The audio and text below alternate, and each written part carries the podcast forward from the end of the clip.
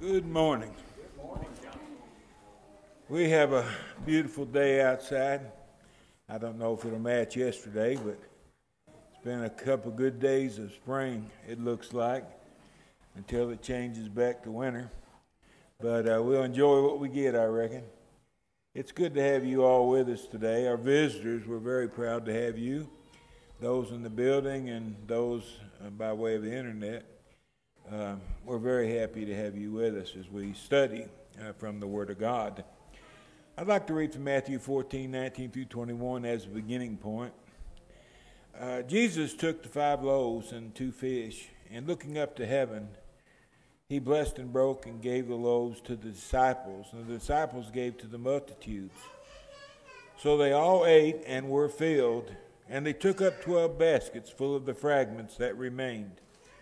Now, those who had eaten were about 5,000 men, besides women and children.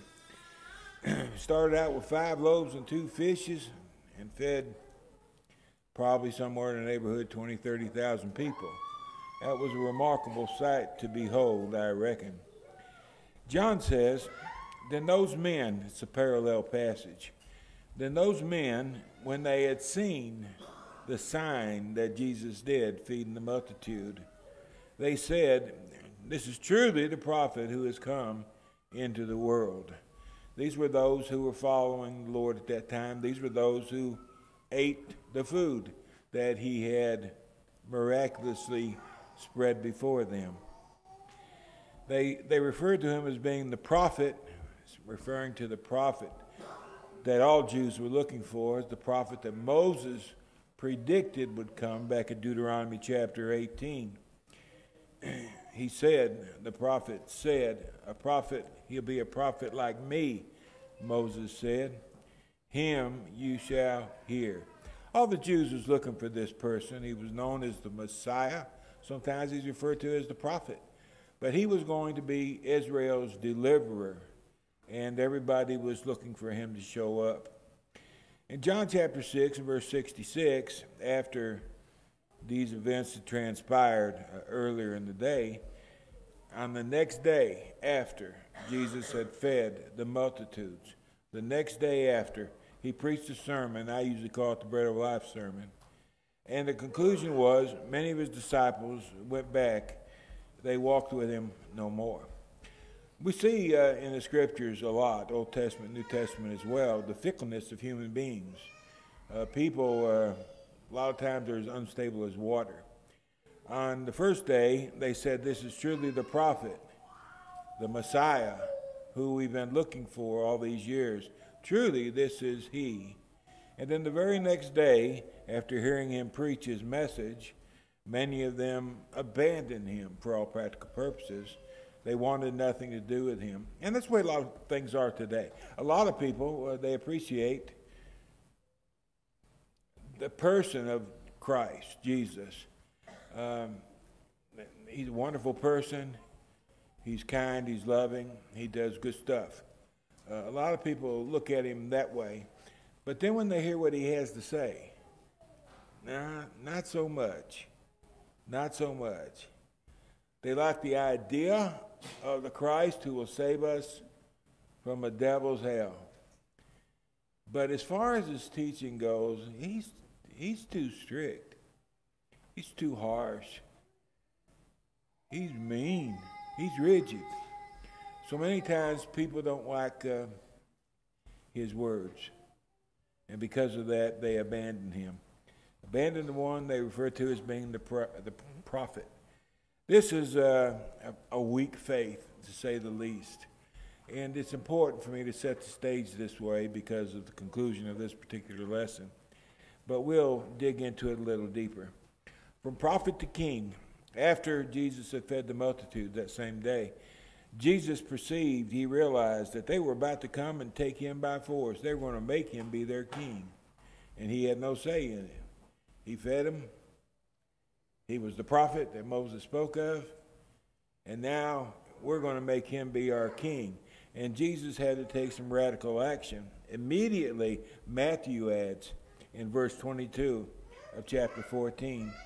Immediately, Jesus made his disciples get in a boat and go before him to the other side. He made them leave quickly. Uh, while they were on the other side, Jesus uh, sent the multitudes away. Time for them to go home.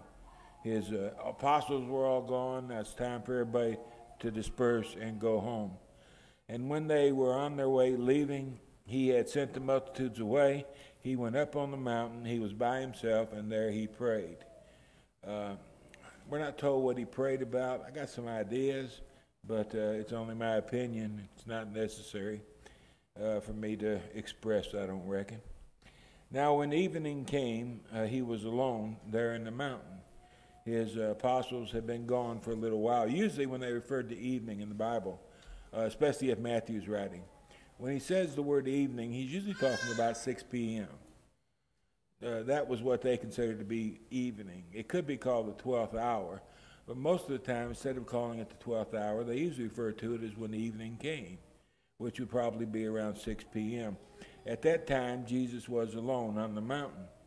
Now, as we continue in Matthew's uh, record of this event, the boat was now in the middle of the sea. This was evening. They had been in the water for a little while. They left in the daylight to head to another place. The boat was now in the middle of the sea, and it was tossed by the waves, for the wind was contrary.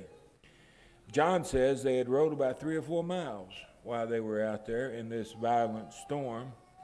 Jesus saw them straining as they rowed. Now, Jesus was on the mountain. They were out in the middle of the sea. And there was a tempest that had come up. And the Lord could see these men as they fought against that storm, trying to save themselves from inevitable death if they didn't do something quickly. First, what we notice in order, the apostles were in the middle of the sea. Secondly, Jesus was on the mountain by himself. Thirdly, Jesus could see his apostles straining as they fought their way through the storm. Don't lose sight of that. It's very important. Even though they were gone out of sight, he could still see what they were doing. He knew where they were and he knew what needed to be done to protect them. In Hebrews 4 and verse 13, the Hebrews author said, There's no creature hidden from his sight. What, what does this imply? It implies that wherever we go, the Lord can see us. He knows where we are, He knows what we're doing, He knows if we're in danger. And if so, He knows how to protect us from danger. There's nowhere we go that He's not conscious of that very fact. He saved his apostles from what would have been death. Now it's become the fourth watch of the night. I want to show you how the clock worked in Jewry at that time. Uh, the nighttime was divided up into four watches. We go by hour. They went by four watches. The first watch was between 6 and 9 p.m. The second watch was 9 to 12 a.m. The third watch would be from 12 a.m. to 3 a.m., and of course, the fourth watch would be 3 a.m. to 6 a.m. Now, the fourth watch is where we are with the Lord, walking on the water, going out to find his disciples, okay? What does this mean? It means they've been rowing that boat for a very long time. He knew they were out there. He saw them out there. He saw them fighting the waves but it's still uh, quite a long time before he reached out to help them. The daytime hours are very simple. Uh, if you remember to begin 7 o'clock with the first hour of the day, uh, that's usually where I get tripped up. But the third hour was the crucifixion, sixth hour was darkness, ninth hour death, and then the burial took place at evening, which, as I said a moment ago, in Matthew's account is generally considered 6 p.m. Uh, gives you an idea of what time of day we're reading about in uh, the Bible. Now, in the fourth watch of the night, Jesus went to them and he was walking on the sea. Remember, there's a tempest. We're in the midst of a tempest. And he walks across the sea as though it was just a flattened floor. There was no obstruction. He just walked. The apostles battled the storm for more than nine hours by this time, probably closer to 12, I would guess. But they had been fighting this storm over and over and over and over, trying to stay above water. The water, the waves are coming over the sides of the boats, coming in the boat. They're having to dip out the water. Boats turning up on the side. They think they're going to flip out. They, they were scared to death, no doubt, believing they were going to die. If you've ever been out in a storm in a little boat, you can know how nerve wracking that can be. And their boats back then weren't anything compared to the boats we've got today. Why did the Lord wait so long to rescue his disciples? This is a question we always ask. Why? Where is the Lord? Why did he make these guys row that boat all that time? Now, according to the text, as we read it between Matthew and John, Jesus saw the apostles out there rowing the boat in the middle of a tempest around uh, evening, around 6 p.m. Now he's in the, the, the, fourth watch of the night, somewhere between 3 a.m. and 6 p.m. They probably were sent away by him maybe 4 p.m. in the daylight, and they've now fought this storm for maybe 12 hours. These men are exhausted, they're hungry, they're terrified. Why did he make them wait that long? Where was he? Why didn't he come when he first seen them? These are these are valid questions. There's nothing wrong with raising these questions. Why didn't he come when he first saw them out there fighting the sea? If we knew that the Lord waited so long on coming to us when we were in trouble, we would probably be angry. And the reason we would be angry is because we didn't get top priority. Or at least that's what we think, that we didn't get top priority. But there was a reason why Jesus waited. He could have come when he first saw him, but that wasn't the best thing for him to do. So he he waited. He let them fight that storm. It's not the first time. When Israel left Egypt and they came upon the Red Sea, they couldn't cross the Red Sea. It's a couple million people. They couldn't go across the Red Sea because the sea was out of its banks. They had the Egyptian army behind them going to slaughter them. They had the Egyptian army behind them, they had the Red Sea in front of them, and there was nowhere they could go. And they're mad at Moses and they're yelling at Moses. They're one, where is God? He's the one that sent us out here. Where is he? Why doesn't he do something? And then he did. You remember he parted the sea and they went across on dry ground. The Egyptian army gotten close enough where they could follow, and of course they drowned in the sea and were not able to pursue the Israelites any farther. Sometimes the Lord waits before he acts. We don't understand why, but he does. We've seen the Lord wait with Job. Look how long Job had to wait to get relief. He dealt with his illness for months after going through a series of terrible sufferings. He had to deal with this loathsome disease for we don't know how many months, maybe half a year. Why did God wait so long? There was a reason for it. The sisters of Lazarus, they sent Jesus or message to Jesus. Lazarus is, is very sick. Why don't you come and help him? Jesus got the message and he stayed where he was for two more days. He told the disciples, Let's go. We're going to go see Lazarus. And they said, Well, Lazarus was sick. And he said, No, Lazarus is dead. The Lord knew he was dead. He could have went to him while he was still alive. But instead he waited 2 days and Lazarus was dead. Why would he wait 2 days? Why would he let Lazarus die? We know the answer to that question because he brought Lazarus back to life. And he proved that he had the power of God Almighty. He could raise a person from the dead. My point is simply this the Lord sees us, He knows what's going on, He knows what we need, and He knows when to deliver us. And I can guarantee you just about that it'll never be on our timetable. It'll always be on His because He's God and He knows what He's doing. When we look at this uh, little map of this Galilean section that we're dealing with right now, Uh, I don't know how big those words are, but the yellow arrow points to the Sea of Galilee. Black line running down below it, which is, of course, the Jordan River, which dumps into the Dead Sea. On the uh, left side is the western bank, on the right side is the eastern bank. We talk about the Bible a lot of times, we're talking about the eastern and western side of the Jordan. This is what they're talking about.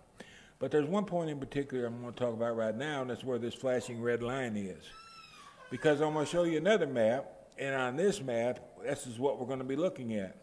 We're going to be looking at a blown up map of this particular section of the Sea of Galilee. We're going to be looking at the eastern side of the Sea of Galilee, looking out towards the west. So here we go. This is the eastern bank. That's west. And over here in Bethsaida, uh, this is where Jesus multiplied the loaves and the fishes. Uh, I was there one time. I walked on the water there one time. I did. I was out there on a boat and I wanted to go over here. I knew it happened over here. I knew about where Jesus walked on the water. I'll give or take a half mile, I guess. but uh, we went over there and I said, Man, I wish I could walk on the water. And uh, that guy said, I can help you walk on the water. Give me $20 and I'll, I'll fix it where you can. So I gave him 20 bucks, nothing else. I could tell everybody I walked on the water and Sea of Galilee. He reached over the side of the boat with a bucket and got him a bucket of water, throwed it down on the floor. He said, Walk. hey, I walked on the Sea of Galilee. Just happened to be in a boat. But uh, beautiful, beautiful country over there, unless there's a storm. You don't want to be on this sea because it's crazy. It's surrounded by hills. And when a storm comes in, the wind swirls around like a tornado funnel, around and around and around, and it just scoots you all over the place if you're in a boat. I've never been in a boat, and I'm glad I never was. They, they decided after Jesus had uh, fed the multitude, they decided they wanted to make him their king of Israel. And Jesus, he knew what they were up to, he knew what they were going to do, and the first thing on his mind, got to get the apostles out of here. So he sent them across the sea, headed toward Capernaum. But they didn't get all the way to Capernaum on this particular trip. It had only taken about two hours. But they didn't make it all the way across the sea. Why? Because there was a terrible storm that came up. And when this storm came up, it starts blowing the boat wherever it wants to go. You got no control over the boat. You're just hanging on for dear life, hoping to survive this storm. Jesus was watching probably uh, it says around evening, which would be somewhere around six o'clock, the Lord was watching them and he probably continued to pray and he probably watched them some more. But this went on for at least nine hours. He knew they were out there fighting the storm, he knew they were terrified, and he let them suffer. And then suddenly, when the time was ripe, he walked out on the sea and he met up with a boat out there in the middle of the sea. Now we'll go back to the record. When the disciples saw Jesus walking on the sea, they were troubled, saying, It is a ghost. I don't know what I would have thought if I'd have saw him coming up that boat. I'd probably been a whole lot like them disciples. I, I think I would have been scared. And they cried out for fear. They were afraid of the storm. They were afraid now of a ghost. Immediately, no more fear. It's time to stop. Jesus spoke to them, saying, Be of good cheer. It is I. Do not be afraid. And Peter, Peter answered and said, Lord, if it is you, command me to come to you on the water. Peter believed that if Jesus ordered him on the water, he'd be able to get on that water and walk. So he said, Command me to come. Make it your will, not mine. and Jesus said, well, well, come, come on. When Peter had come down out of the boat, he walked on the water to go to Jesus. Peter walked on the water to get to where Jesus was. But when he saw that the wind was boisterous, now I have a problem with that. He's been fighting the storm for over nine hours. And he just now saw that the, the, the wind was boisterous? I mean, these guys have been flip flopping around in that boat all that long. And he just now saw that the wind was boisterous. Well, th- there's a big difference. Before he was inside the boat. Now he's on the outside of the boat. And I suppose when it dawned on Peter, I can't, I can't walk on water. What am I doing out here? He saw the wind and he thought, Have I lost my mind? This is impossible. And he began to sink. His fear, and he began to sink. And he cried out, saying, Lord, please save me. Immediately, Jesus stretched out his hand. He caught him and he said to him, O you of little faith, why did you doubt? Why did you doubt?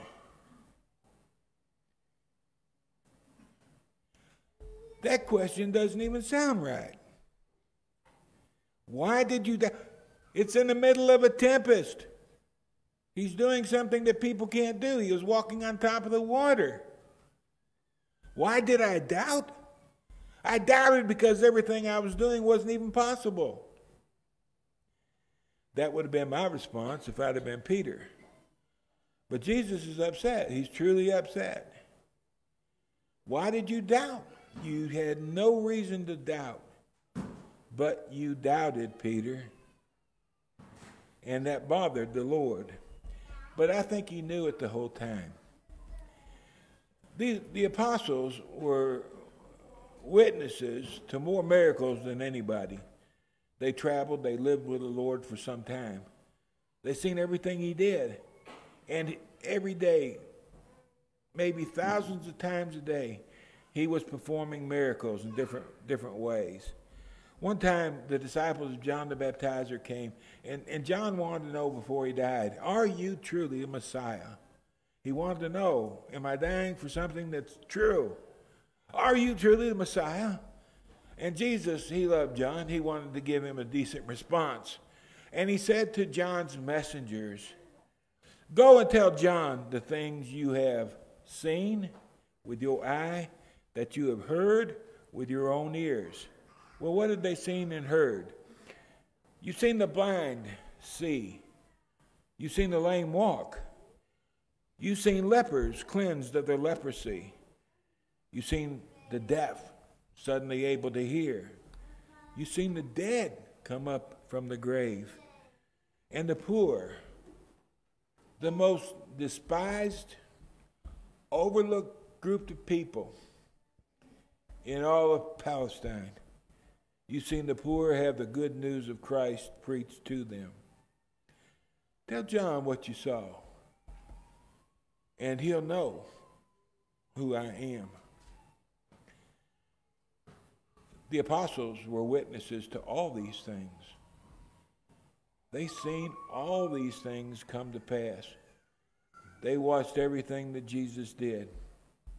John tells us at the end of his little book Truly, Jesus did many other signs in the presence of his disciples, which are not recorded in this book. In the next chapter, chapter 21, he'll make this statement about these things not written in the book. In verse 25, he said, And there are also many other things that Jesus did, which, if they were written one by one, I suppose that even the world could not contain the books that would be written. If everything the Lord did was recorded in print, I suppose the world isn't big enough to hold the books that would have been produced. The apostles were witnesses to these things. They seen these things happen. They were with Jesus the whole time. Jesus said, Why did you doubt? Well, I'm starting to understand why he might have said that now. They had all kinds of reasons not to doubt. Regarding these signs that are not written in the book, John said, These, these are written, that you may believe that Jesus is the Christ, the Son of God, and that by believing you may have life in his name. What's been recorded in John's book has been recorded to instill faith in you and I. And according to the Lord, the things recorded in the scriptures are more than enough to give us, supply us with ample evidence testifying to the fact that Jesus is the Son of God. The proof is in the pudding. Well, that's only a smidgen compared to what the apostles witnessed. They witnessed many, many, many more times things that Jesus did than we read about. Signs were intended to prove faith. And Jesus said, Why did you doubt? Why did you doubt? In Matthew chapter 8, verses 24 through 6, the apostles were caught in a storm before this one. It was about a year, two or three months before this event in Matthew 14. They were caught out in a storm. Suddenly, a great tempest arose on the sea, so that the boat was covered with the waves. But Jesus was sleeping through this storm. His disciples came to him and awoke him, saying, Lord, save us. We are perishing. And Jesus said to them, Why are you fearful, O you of little faith? Jesus was sleeping. The storm was carrying on something fierce, and he was sleeping. He knew he knew he was in the hands of his father. He wasn't fretful of what might happen. His father was there to protect him regardless. Whatever the outcome of that ride that day was, Jesus was satisfied it was the will of his Father. And if that is the will of the Father, then so be it.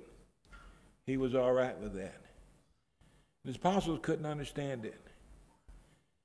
How could he rest in the middle of that storm? Well, I think it's the opposite of their experience. They had little faith, he had great faith. And I think that was the difference between the reaction of the apostles and the Lord. He trusted God. They couldn't. They weren't able to. And now we go a year, two, three months into the future. They find themselves in the midst of another storm, and what happens? The very same thing happens all over again. They're terrified. And they needed Jesus to save them because they were going to perish. And his response was basically the same Why did you not believe? Why did you doubt? You had no reason to doubt. Don't you remember what happened a year and two months ago when the sea calmed in order to say, don't you remember that? Don't you remember all the miracles you see me work throughout this ministry? Hasn't it made a dent in your armor? Hasn't it helped you believe? It was supposed to. But it wasn't working. It wasn't working. I believe the Lord knew that the apostles were in danger because they weren't growing spiritually like they were supposed to grow. They were in neutral. They were holding their own, and that's the best they were doing. And he knew that was happening. And that's why he sent them out in the boat that day. He knew what was going to happen. He knew there was going to be a storm. He knew they were going to be trapped in that storm. And he, he let them battle it out for nine hours because he knew they had to learn a lesson. They had to develop faith. And he knew how to do it. But they were going to have to go through the experience to do it. It's very important. It's very important. He arose, he rebuked the winds that day in the sea. There was a great calm. In Mark's parallel account, in Mark 6, 51 and 2, we have the reason for the whole thing that took place. Mark said when, when Jesus went up into the boat after walking on the water, the wind ceased. They were greatly amazed in themselves beyond measure, and they marveled, just like they did the first time. But this time it was a little bit different. They marveled, John Mark says, for they had not understood about the loaves. You remember earlier that day what the Lord did? He fed 20 some odd thousand people with five loaves and two fishes. And he fed all them people. They all were full. There was 12 fragments of bread left over. Everybody got their belly full and then some. Have they forgotten what he did? Imagine that. Imagine a person could produce bread on the spot that way. That's a power that belongs only to God. We pray to God for what? Our daily food. Who supplied, supplied the daily food that day? Their God supplied the daily food. But it didn't register, they didn't get it. It almost meant nothing to them. The other people said, Truly, this is a prophet. The apostles, they were probably enthralled with the reaction of the crowd. The crowd was excited. This man's a prophet of God. They were excited, they were with him. With Jesus, they were somebody's. They enjoyed it, they liked it, they felt good. But they missed the point of the whole thing. And this is what Mark tells us. They had not understood about the loaves because there's a reason for it. There you go. Their heart was hardened. Remember, we're talking about the apostles. You know, it's not going to be too long. It's going to be about eight months, and Jesus is going to be crucified. It's not going to be long. They're running out of time. These are the men that's going to represent him to the world, and they're not ready. Because their hearts were hardened. The word hardened means dull, sluggish, insensible, so as not to recognize the implication of that miracle. Having the heart hardened is the inability to comprehend either the actions or words of deity. We read some of the most marvelous things we could possibly read in the scriptures, and then we uh, we yawn real big. Why do we yawn? What makes us yawn? Why is it these things do not excite us? Jesus walking on water, Peter walking on water. I've never seen anything incredible in my whole life. And that was a little thing compared to all the other stuff that was done. These people, the apostles, they had not understood and they did not recognize the implication of the miraculous event they saw that morning. And they had, they had to grow in faith. Man, they had to grow. So the Lord set the stage that day and sent these men out into a tempest. And they fought for their lives. And their reaction this time was much different. When they got into the boat, the wind ceased. Then those who were in the boat, that is the apostles, they came and worshiped Jesus. That's something you only do for God. You only worship God, you don't worship anyone else. They're acknowledging who He is. Those who were in the boat, they came, they worshiped Him, saying, Truly you are the Son of God. Calling Him the Son of God is the equivalent of calling Him a God. The Son's equivalent to the Father. When you call Him the Son of God, you're saying He's equal to God. He's, he's God Himself. This is the way the Jews understood it. Truly, you are the Son of God. You know, Peter said that once before. I don't know if he really understood what he meant by what he said. They said a lot of things to Jesus through this time, but they did a lot of talking without much comprehension. And now, now it's all different. They're going to be different. From this point in Jesus' ministry to the end, it's going to be a lot different than it was before because now they know who they're with. A near death experience opened their eyes, softened their hearts, and they believed. Now, what's so important about all that? You and I, in order to be approved by God, we have to be people of faith. Just like the apostles or anybody else, we have to be people of faith. And the Lord works with us to help us develop our faith. He's got many, many ways he does that. If our faith can be developed. Sometimes people's hearts gets too hard. They've said no to God so long that they they, they can't change. And I, I don't think the Lord probably tries to build their faith any longer. I think for them, the hard hearted, I think it's pretty much over with at that time. But there are those who are believers, but their, their faith isn't what it needs to be. It's weak faith. And when we have a weak faith, uh, the Lord is going to help us develop a good faith, a better faith, a stronger faith. And there are things He may do, and the result of that will be either our faith will grow stronger or perhaps our faith will grow weaker.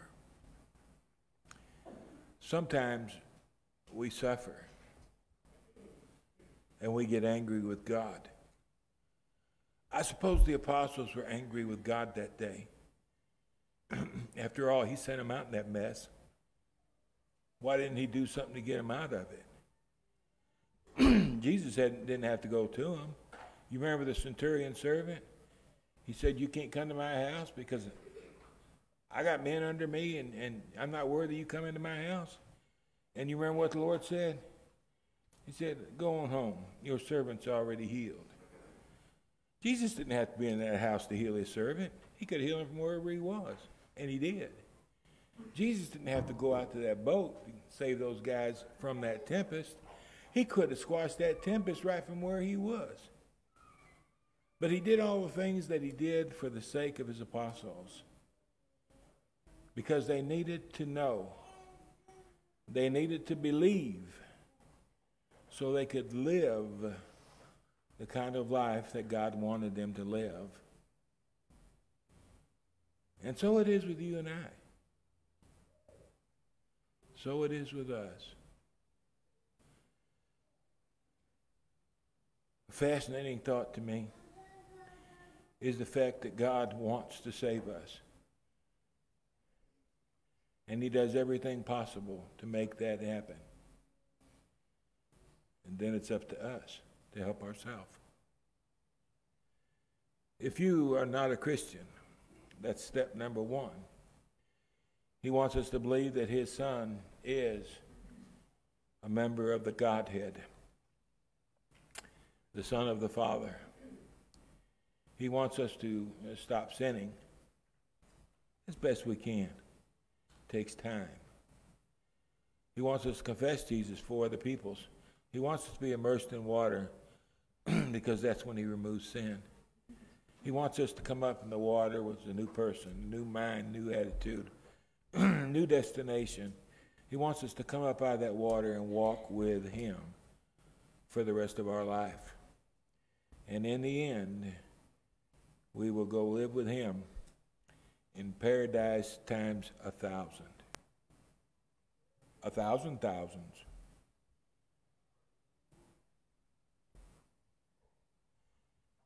The best is yet to come. The best is yet to come. Choose God. He makes life make sense. Choose God and live.